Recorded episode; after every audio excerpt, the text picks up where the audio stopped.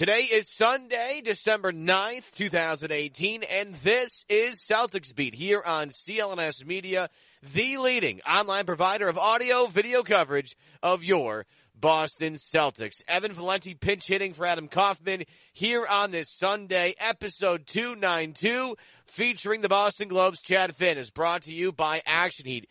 Go to actionheat.com slash Boston or use the coupon code Boston at checkout to get 20% off your next order. Again, that's actionheat.com slash Boston with the promo code Boston at checkout to save 20%.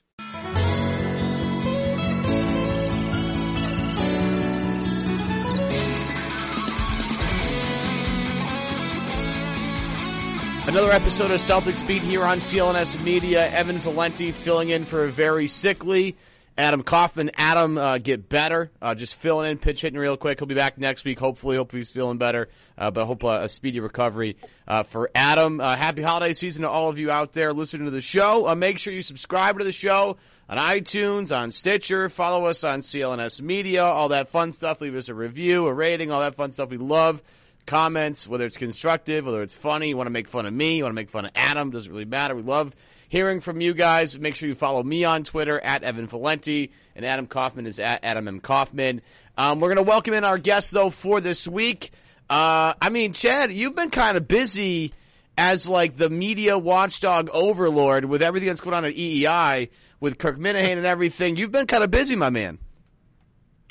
Yeah, always busy. It never ends around here, you know. Uh, this uh, it, it, media feels like the the fifth major sport in in, uh, yeah. in the Boston market. Maybe uh, you know it might be ahead of uh, at least one of the other sports. So yeah, yeah. it uh, never slows down. Always interesting. Definitely had a Boston College. I don't know if it's any any front of the four major sports, but definitely above BC or any of the collegiate programs. Uh, around the uh, the Commonwealth here, and I got to be honest with you, man, it's catching at a good time. I think you're you're getting ready for a basketball game yourself. Your daughter has a JV game coming up in a, like an hour and a half.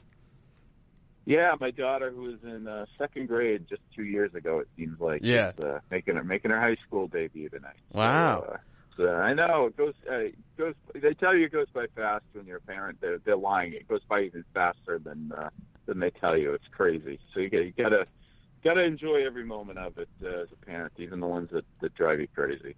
Got any big influences? Big influences for her, like Diana Taurasi, Sue Bird? Does she, you know, mix a little bit of like Kyrie a little? I get you know, give us her profile here. Well, I have a picture in my home office yeah. of uh, the '80s Celtics and Lakers jumping at center court, and when she was no older than two, um, she could uh, identify Larry Bird out of the photo. So I brain brainwashed her with that pretty quickly, and uh, you know what? You, it's really interesting nowadays. I mean, it's it's Curry and the Warriors for every kid, boy or girl. That uh, the, the NBA nowadays has really captured the imagination of kids, uh, probably more than it has at any point since the '80s when I was growing up. So it's really great to see. You know, the NBA right now has as appealing and diverse a group of players as you could possibly imagine, and it's really having an effect on on the younger uh, demographics. I've kind of been fortunate to live that with my kids. Yeah, I feel that. I was do I was playing pickup with some younger kids, like high school kids, the other day. It was it was at the Y, you know, all all all they want to do is take deep threes, and I'm like, guys, that is true. I'm like, you guys, you know, Curry's good at layups too. you know, the guy knows how to get to the rim pretty well. You know, his predecessor, I would say, is Steve Nash. Steve Nash could get to the rim at will, and he knew how to pass. So, guys, it's not all yeah. about deep threes anymore. You know, I never wanted to write one of those cliched columns about how Curry's ruined basketball because I think the '90s Knicks ruined basketball and they finally got it back. But uh, it really has in terms of how kids play it. They all want to do that. They all want to be Curry, or they all want to have the the crazy handle. And it was kind of that way with Iverson too. You play with the young guys who thought they were Iverson. Nobody but Iverson was Iverson. But uh, nowadays it's just people bombing. I still play and drag my butt up and down the court in a men's league, and it gets frustrating against uh, younger players because they just want to jack shots up. And I, I'm not like talking about being George Mikan or anything, but you know, you can make a, an entry pass to the post every once in a while. That's yeah. my old man rant. Uh, no, it's okay. That's, and I, will be honest with you. I'll, I said not to make this like tangential thing, but you know, I, I people ask me all the time about the Monday night football game uh, the other night that was Rams Chiefs. It was 54-51 the final. and everybody's like, "Oh, look how great that was! Isn't that awesome?" I'm like, "No." 54-51 was entertaining, sure, but did it, does anybody want to play defense at any point during any one of these games? I mean, I don't mean to be that guy of like yelling in a cloud, but back in my day, when the Patriots were, you know, one of their first run of Super Bowls here, they won it primarily because defensively they were in a different league than everybody else. Now it's just Yeah. throw, throw, throw, throw, throw the ball, and now we're getting to a point. And again, I don't mean to get on football, but we're getting to a point where I think teams are forgetting about.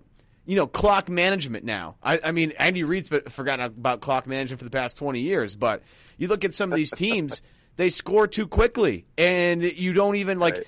I'll go back to the, the, the, the game against the Chiefs Sunday night, Patriots Chiefs. The, the Chiefs had the ball like 320 left in the game. They were down a touchdown. Mahomes scores in seven seconds because that offense is unbelievable, right? Well, Tom Brady gets the ball back, looks at the clock, and goes, "Well, you guys aren't getting the ball back ever again. So thanks for playing. We'll see you guys next time." Pats win by three points, 43-40. Like all these high, like sometimes you know things were better the way they they were. Like I remember interviewing Mike Gorman this summer and we were talking about college basketball and about how college basketball back in his day, quote unquote, was better because you had rivalries. You had guys that would stay three or four years and Right, develop right. and, and actually work on skills. It's not like a factory anymore. There used to be actual development that would take place in college basketball, Chad. Yeah, it sucks because uh, yeah, I mean, I grew up in that era where Mike was the voice of the Big East, and uh, you could anticipate the next season because guys would be back. It wasn't, uh, you know, it wasn't Kentucky having Karl-Anthony Towns one year, and then the the next number one pick the next year, and then the you know three top five guys, uh, top ten guys the year after that, and there's no continuity. You could uh, look forward to seeing Patrick Ewing for four years, or Chris Mullin for four years, or see Pearl Washington uh, go head to head with you know Mark Jackson at St. John's for a couple of seasons or whatever it happened to be, and that added so much more to the game. I I, I love basketball at every level. I still like college basketball a lot, but uh, if you you know if you tell told people today what it was like in the 80s, they wouldn't believe it because it's just so so distant and far from what the college game is now, where uh, you know where you see a guy for a year and then you're trying to figure out that whole season where he's going to go in the draft. Yeah, it's just way different now. And and as a guy who spent time following Syracuse halfway through, you know, I was uh, junior in college when they switched to the ACC, so I was I have one foot in the Big East, one foot in the ACC. I do miss I do miss Big East basketball. It was really something, and and, and I talked to Mike Gorman about it, and him and I were both really upset because you know he had that that that thirty for thirty requiem uh, for the Big East, and I thought he was brilliant in that. And to watch him and Raftery uh, do commentary, I'm like, I just I'm in heaven there. I'm literally in heaven with those two guys. Nothing better than that. Um, let's move on though, because we have to actually talk about the Celtics. Uh, C's have going. So we're recording. Yeah, and we have to actually talk about the Celtics. Uh, we're taping this on a Friday, so coming off this Knicks game, the Celtics have won four in a row. They're playing Chicago uh, coming up. It looks like Kyrie's going to play in that, so I'm going to guarantee a win here. Not a big deal. So probably by the time you listen to this, it'll be five in a row. Um, seems like Boston's putting things together the right time, Chad. In your estimation, what is the biggest reason for this? Uh, it seems like the lineup changed more than well. The biggest reason is they're making more shots than they were before. Right. I remember uh, I took a look at it when they were ten and ten, and uh, the shooting percentages on the team were brutal. Yeah, I think at the, that point in time, Theis was shooting sixty one percent, which is fantastic, and and not that not uh, that unexpected given where he generally shoots from, other than the occasional three. But Mar- Marcus Morris was at forty eight percent, and then everybody else is just garbage. You know, it was uh Jaylen Brown was like in the 30s and 62% from the line and 20 something from three, and Hayward's percentage was way down. And you know, Irving's was fine, but uh, everybody else was well below where you thought they would be. Uh, and that's kind of changed a little bit, and it seems like the impetus. Maybe it's coincidence, or maybe it's maybe it is the impetus. Impetus for it is the lineup changes at Brad. Mean, putting Marcus Smart in the starting lineup, starting Marcus Morris, and uh, giving him a pretty good run there at uh, forward uh, based on how well he's played all season. And uh, for whatever reason, it's worked. Hayward's done a really good job coming off the bench. Jaylen Brown was excellent against the Knicks, uh, 21 points in his comeback from his injury. So seems like the change uh, made a difference, and it seems like the logic that eventually some of those open shots would start falling has finally happened, and uh, it's led into a four-game winning streak so far. We can go five. We can we can make it five. Chicago is garbage. Anyway, If um, Kyrie didn't play, would you still guarantee it? oh, that's a tough one, huh? Uh, I I think I still Challenge. would. I don't. I don't. I just don't think the Bulls really. I mean, they're a mess. I mean, GarPax again. You know, they bring in their guy Fred Hoiberg, and then all of a sudden he's not. And they don't put a team around him, and they fire him. Like I don't. I just don't understand the logic inside what's going on in Chicago right now. I mean, they they got lucky that LaVine can actually play. Um, Jabari not so much, and they took took a shot on Kris Dunn that really hasn't worked. So, like, I just don't. I, I, I honestly feel bad for Hoiberg in this in this scenario. He's never had a team. He, him and Jimmy Butler never got along, and then he's never gotten a team that can actually coach. So then he gets fired, and uh, we're supposed to look at Fred Hoiberg like he failed here, and it's in reality it's Garpax. But I don't want to get into. uh, They're a disaster. Um, I do want to talk about the new starting lineup though, because you brought that up. The new starting lineup of Kyrie, Smart, Tatum, Morris, and Horford have played 80 minutes together.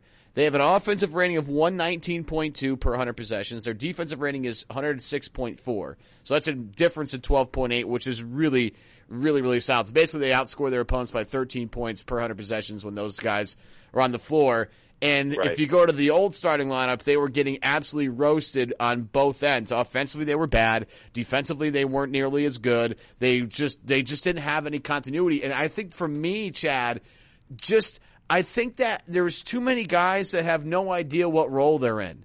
You know what I mean? Right. Like you just No. have you have too many guys. You have Jaylen and Jayson who went from you know we're the reason why you know we're here in the uh, Eastern Conference Finals. We're going to Game Seven against LeBron. You know Tatum was toe for toe with LeBron in Game Seven. He was spectacular. Now they take a backseat to Kyrie and trying to figure out where Hayward fits in, and now taking some pressure off Jaylen and, and Hayward to kind of find their rhythm in the second unit and just beat up on other second units has really worked out for them. Meanwhile, Marcus Smart, you know what he does. Like he comes in, he's an energy guy. He's going to rebound the basketball. He's going to facilitate the ball a lot. Uh, he is going to hustle after every loose ball imaginable. Marcus Morris is basically just going to shoot and play defense. Kyrie kind of you know constructs everything. Horford is the ultimate chess piece. And Tatum, you know, picks and chooses his spots and is still figuring out really how to play with this group. But just from a role standpoint, these guys seem to understand how they fit with each other better than the original starting lineup. Yeah, I, a lot of the credit for that I think goes to Marcus Smart. I mean, the, the first game that he started, he played I think it was 40 minutes. And what's the worry when Marcus Smart plays a lot? He's going to jack up a lot of bad shots. You know, that's that's uh, he, he's one of my all-time favorite Celtics. I like Oh, yeah, definitely. That. I, I I like him personally. I wish he wouldn't shoot as much as he has in the past. In that game when he played 40 minutes, he only took eight shots, and that to me was a sign that he understands what they're asking him to do here. They need him to go out there the most uh, I don't want to say unstable player, but the the the, the most uh, the, the the wildest wild card that they have, putting him out there. They needed him to stabilize things, and he did, and he did what was asked of him, and he has continued to do those Marcus Smart things that people who don't follow the Celtics night after night after night, they might be skeptical that uh, you know Mark the little things that he does, we're exaggerating them. We're not. He does those things, and they help you win.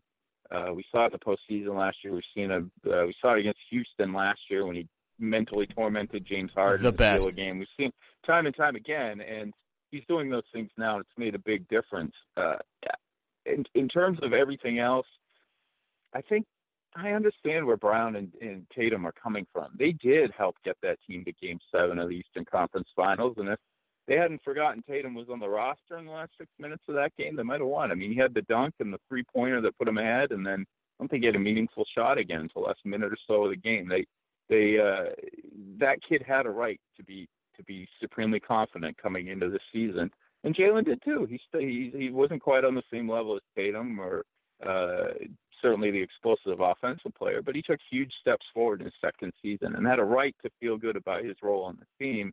And I think the Celtics made a little bit of a mistake in putting Gordon Hayward in there right away. They should have eased him back in a little bit more. They must have seen in practice that he wasn't ready defensively, that he was still a little bit hesitant near the basket in traffic, and that uh, probably would have been wiser. And I think Brad would say this himself to ease him back in a little more. And so it feels like if Jaylen Brown is really going to be as unselfish about his role as it looks right now, that, that the way things are organized at this point, is the way they're going to be and they're uh, the way they should be and they're working and that's uh it, it took them I don't think it took them a very long time to figure out what fixes what what need they needed to fix this team and I think we're going to see as the games mount here that uh, it was the right thing to do and they're going to really get rolling.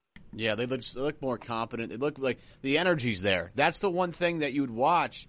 The energy early in the part of the season, like they would defensively have a lot of energy, but then towards the end of possession, they'd fall apart, and then you know, you get into this this mix of wow, we played a great defensive possession. It ends with an unfortunate offensive rebound, and then you just you kind of lapse yeah. defensively, and then you you get sloppy and lazy, and the execution on the other end because you're pressing a little bit more.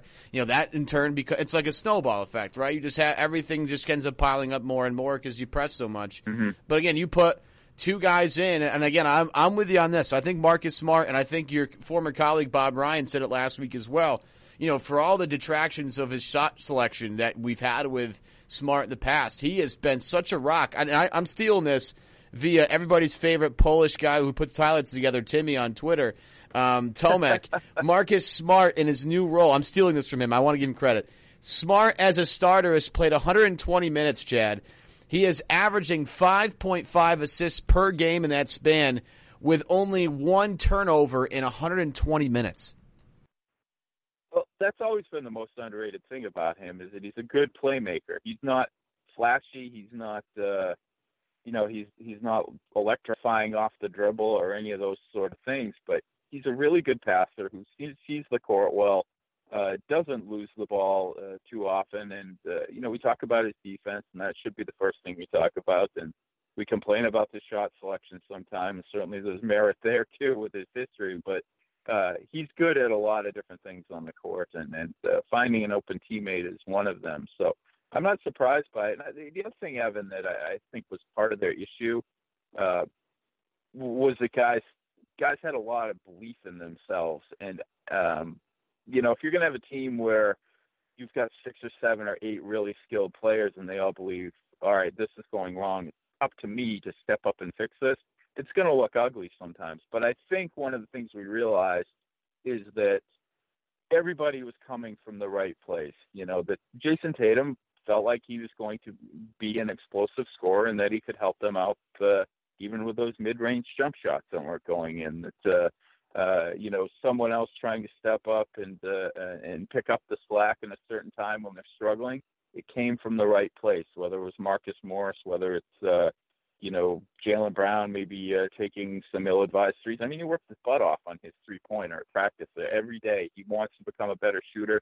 He works hard at it. It hasn't translated to the game, but we can't fault him for taking those shots sometimes. So uh, I think I don't think there was any divisiveness on this team. Maybe you know Terry Rozier's playing for contract a little bit, but for the most part, I think everything, even when it was going wrong, was coming from the right place in terms of what they were trying to do.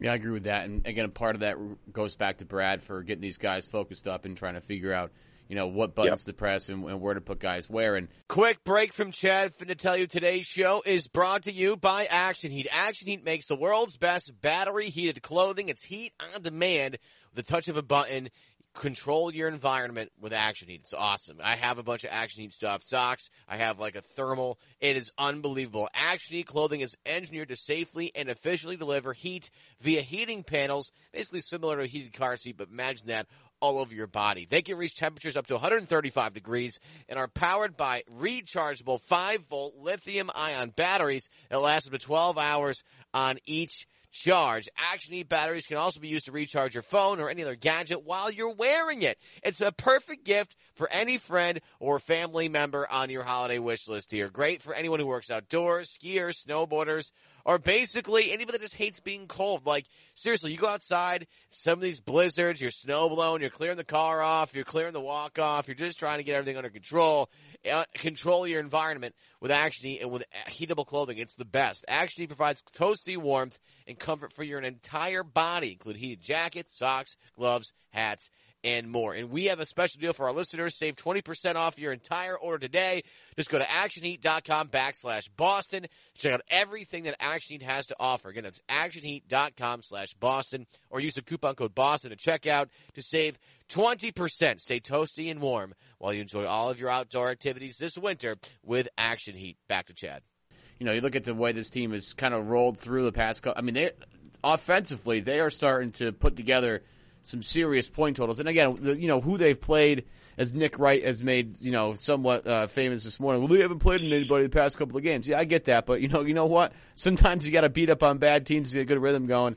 And the Celtics since Thanksgiving have been one of the most prolific offenses in the entire league. They have the best net rating in the entire league since Thanksgiving. Um, that comes via Dan Greenberg. They they have really put together a solid, solid effort, and I think it's it's it's everybody on the team just kind of figuring out what their role is. You know, Morris to start the year was like such a godsend and was just on fire from everywhere. But now he's cooled off. But you see somebody else step up. It's kind of one of these old adages. And the one thing I'll say about this team, go looking at it from the preseason, from before this even preseason even started, it was, wow, this team has so much talent. What are they going to do with it all? And it reminds me a lot of these championship teams that you see you know, whether it's Golden State, whether it was Miami under LeBron and Wade and Bosh, or whether it's pretty much across all sports. Like somebody at some point has to make some certain kind of sacrifice, right? Like there has to be somebody's got to swallow their pride and not score as much, and not do this as much, and not do that as much for the benefit of the overall team.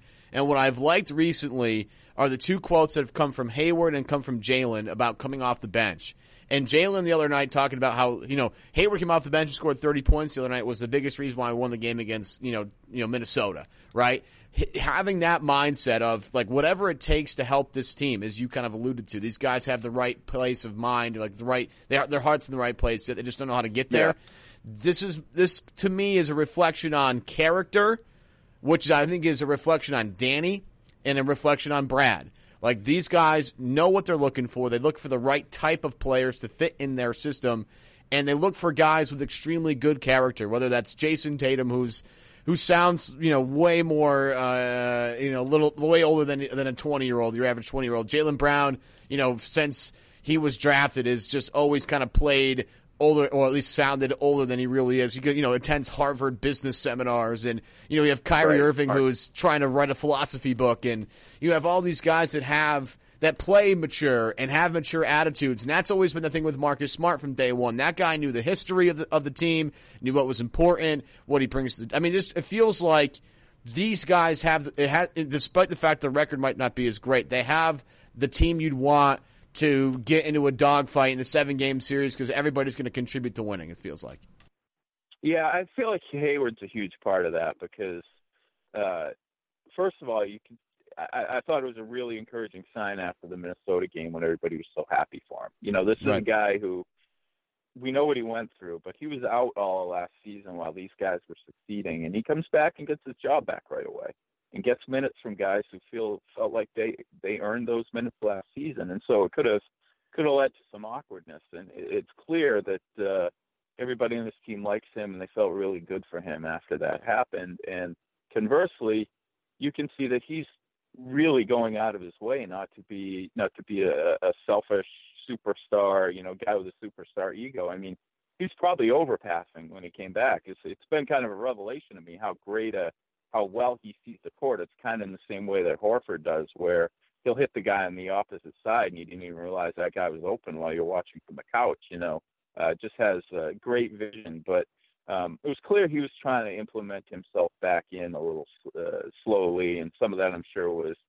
in his mind about the foot and about the ankle. I mean, we think about it every time he goes into traffic. He must think about it too as well. But um, he seems to be willing to sacrifice part of his game. I, I'm sure in the back of his mind he wants to get back to that 20, 22 point scorer who is the focus of the team. You, you just want to be that guy. You were that guy, and you want to get back to that level if you can. But he's uh, he, he's simplifying his game for the benefit of the team right now, even as he keeps getting better and better. And I think that really sets a great tone. I, maybe a lot of these guys don't need a tone set for them anyway because like you said, uh, the character is a consideration with this team, a big consideration with this team. Um, but uh, it, it's good to see a guy with his salary and with all that he's gone through, and with the fact that uh, they didn't really use him back. They played, you know, he got his job back right away. Uh, that he's doing everything he can to fit in on the team and be the great teammate he is, and it's cool to see that it's reciprocated from those guys who are really happy for him after the Minnesota game. Yeah, that Minnesota game was like I did a, a bit on uh, my sports show I stole it from Van Pelt, where it's like the best thing I saw all weekend, and it was I was like Gordon Hayward scoring 30 points at any point would be the best, but to do it so quickly coming back from again one of the most horrific injuries I've seen live. Like I was, we were all watching the game, we all had so much excitement. Ugh. If that end five minutes was just like so heartbreaking, and to watch and and like the efficiency he did it with, and how smooth he looked, and just I can't imagine what it was like being him. Was it Saturday night, like last Saturday? He scored 30. I mean, that must have been just such a great experience for him and, and just to come back from all that. I mean, I, you know, we went through the process, right? We got to see a lot of his, his rehab and obviously we didn't go through it, but we got to see a lot of it, a lot of the sweat, a lot of the frustration. Um, and to watch him come back so quickly and, and do, cause again, you don't know, you don't know. You have no idea what he's going to look like. Like Paul George the other night had like 40 for Oklahoma City. And to watch him do that, I thought was incredible. It's like, man, like these guys, like they sometimes they come they come back and you, they take a while, but then they're the same guy again. And we never know with these with with with Hayward and with George and you know Caris LeVert was it Caris LeVert that got hurt earlier this year? Yeah, Yeah, Brooklyn, in yeah. Brooklyn, and that's another nasty one. And you're like, you got to be kidding me. And Jeremy Lin's had how many torn ACLs, and you, it's just it's been you know kind of gross. But to watch him do that tonight was really special. Two things before we get you out of here, Chad. One. I've been I've noticed a little bit, and maybe I'm I'm not crazy, but maybe I'm making too big of a point of this because a lot of times assist numbers go up when people are making shots. Like that's part of the byproduct Right. of that. But I do think Kyrie's making more of an effort to share the ball. And so far this year, Kyrie has racked up 10 or more assists, four games, in four different games. He only did that once last year, and it was the first game of the season since Cle- uh, against Cleveland. So part of that is A, people are making jump shots now. But B, I do think Kyrie's making more of an effort to be more facilitator and to, like, you know, come out of the gates hot, get his team up early, kind of like the LeBron thing. Like he learned this from LeBron. You know, come out, put your stamp on the game early, let everybody know that you're here, then spend the rest of the game, you know, until the fourth quarter, getting everybody else involved and picking your spots. But getting everybody else involved, getting everybody else involved in the rhythm of the game. And then when it comes time for the fourth quarter, you're fresh, everybody's in rhythm, and you can attack the defense any way you really want to. And the, the best example for me the other night was, I think it was a bounce pass to Baynes, and I forget who they were playing, but he had a double team. It might have been Cleveland. Double team at the top of the key, and he's just dancing around. And Baynes slips the screen. And he fe- he feathers the ball through two guys. little spin and a- on it, yeah. and hits Baynes for the jam. And I'm like, I don't know if Kyrie's capable of that two three years ago, but now he is, and now he becomes a significantly more dangerous player to guard. Well, he might stop doing it if you told him he learned it from LeBron. Yeah, See, it, it's absolutely true though, and he's the other element of that. It takes over when he has to. You know, sometimes I feel like, I mean, I love that he, he's initiating the offense and trying to get other guys involved. But watching him when he's on, I feel I wish he would shoot more because sometimes it feels like he just can't miss. But uh, whether it's you know a 25 foot three that is uh, true out of his hand or uh, no exaggeration, he's the best best finisher in traffic for a guard I've ever seen, and it feels like half the time when he drives the hoop, he's just trying to create some new angle or trying to add another trick rather than just finishing it. And lo and behold, he does. He, he's so extraordinary at that. Now it seems like he finishes with one hand every time. You know that long one-handed plastic Yeah. man layup that he does, but. uh I feel like he can score at will sometimes, and he doesn't do that unless it's absolutely necessary. Maybe it's maybe it's just the evolution of Kyrie into being uh, an even greater player and an even greater team player. But when I look at him, sometimes I think this guy hit a shot in Steph Curry's face to knock off the 73 win Warriors and keep them from winning a championship on the road. Uh, you know, he did it on the road. I mean, that is uh, that is a guy who's accomplished about anything you can you want to accomplish in basketball in terms of clutch play and big big moment play. And uh, I eh, watching him do this now, it makes me anticipate what he's going to do in the postseason if everything uh, if everybody stays healthy and you know this whole group is together. Because it looks like at 14 and 10 as we talk right now they'll probably be better than that when we're done talking uh, when this airs but uh, it looks like they're really really trending the right way and he's the guy driving it. Yeah, and you look at the rest of the East, and you know, I, I, that Toronto team is really good. I, I think that I think they're a legitimate threat. Um, I like the way Milwaukee plays. I'm not quite sure they're deep enough But if Khris Middleton wants to play like he did last postseason against the Celtics, then I'm going to be absolutely terrified what this what this Bucks team looks like. Because that guy, he did he want to talk about not missing. That guy did not miss against Boston No. in that seven game series, and I was more terrified of him than any player on Philly and then any player on Cleveland not named LeBron James. That guy was absolutely terrifying. Um, and the way he just hit big shot after big shot. Um, I love I love the way the Bucks are playing. I'm not quite sure if they're totally there, and I don't think as much as people want to talk about Philly, I don't think they're deep enough. I think their spacing's terrible, Nah. and I'm I'm not totally convinced that they're really ready. Um, but as you look at the Celtics now, and you look at them going forward, and you and I both agree that they're on the right track.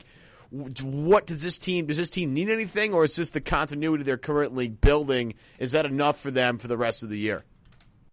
Yeah, I think they're probably headed for the second seed. You know, Toronto's off to such a fantastic start that you have to look at it and say they're going to sustain it, unless uh, you know Kyrie's quad acts up or something, and, or he decides he hates Canada or something along those lines. But or Kawhi, I mean. But uh, Right, right, right, right.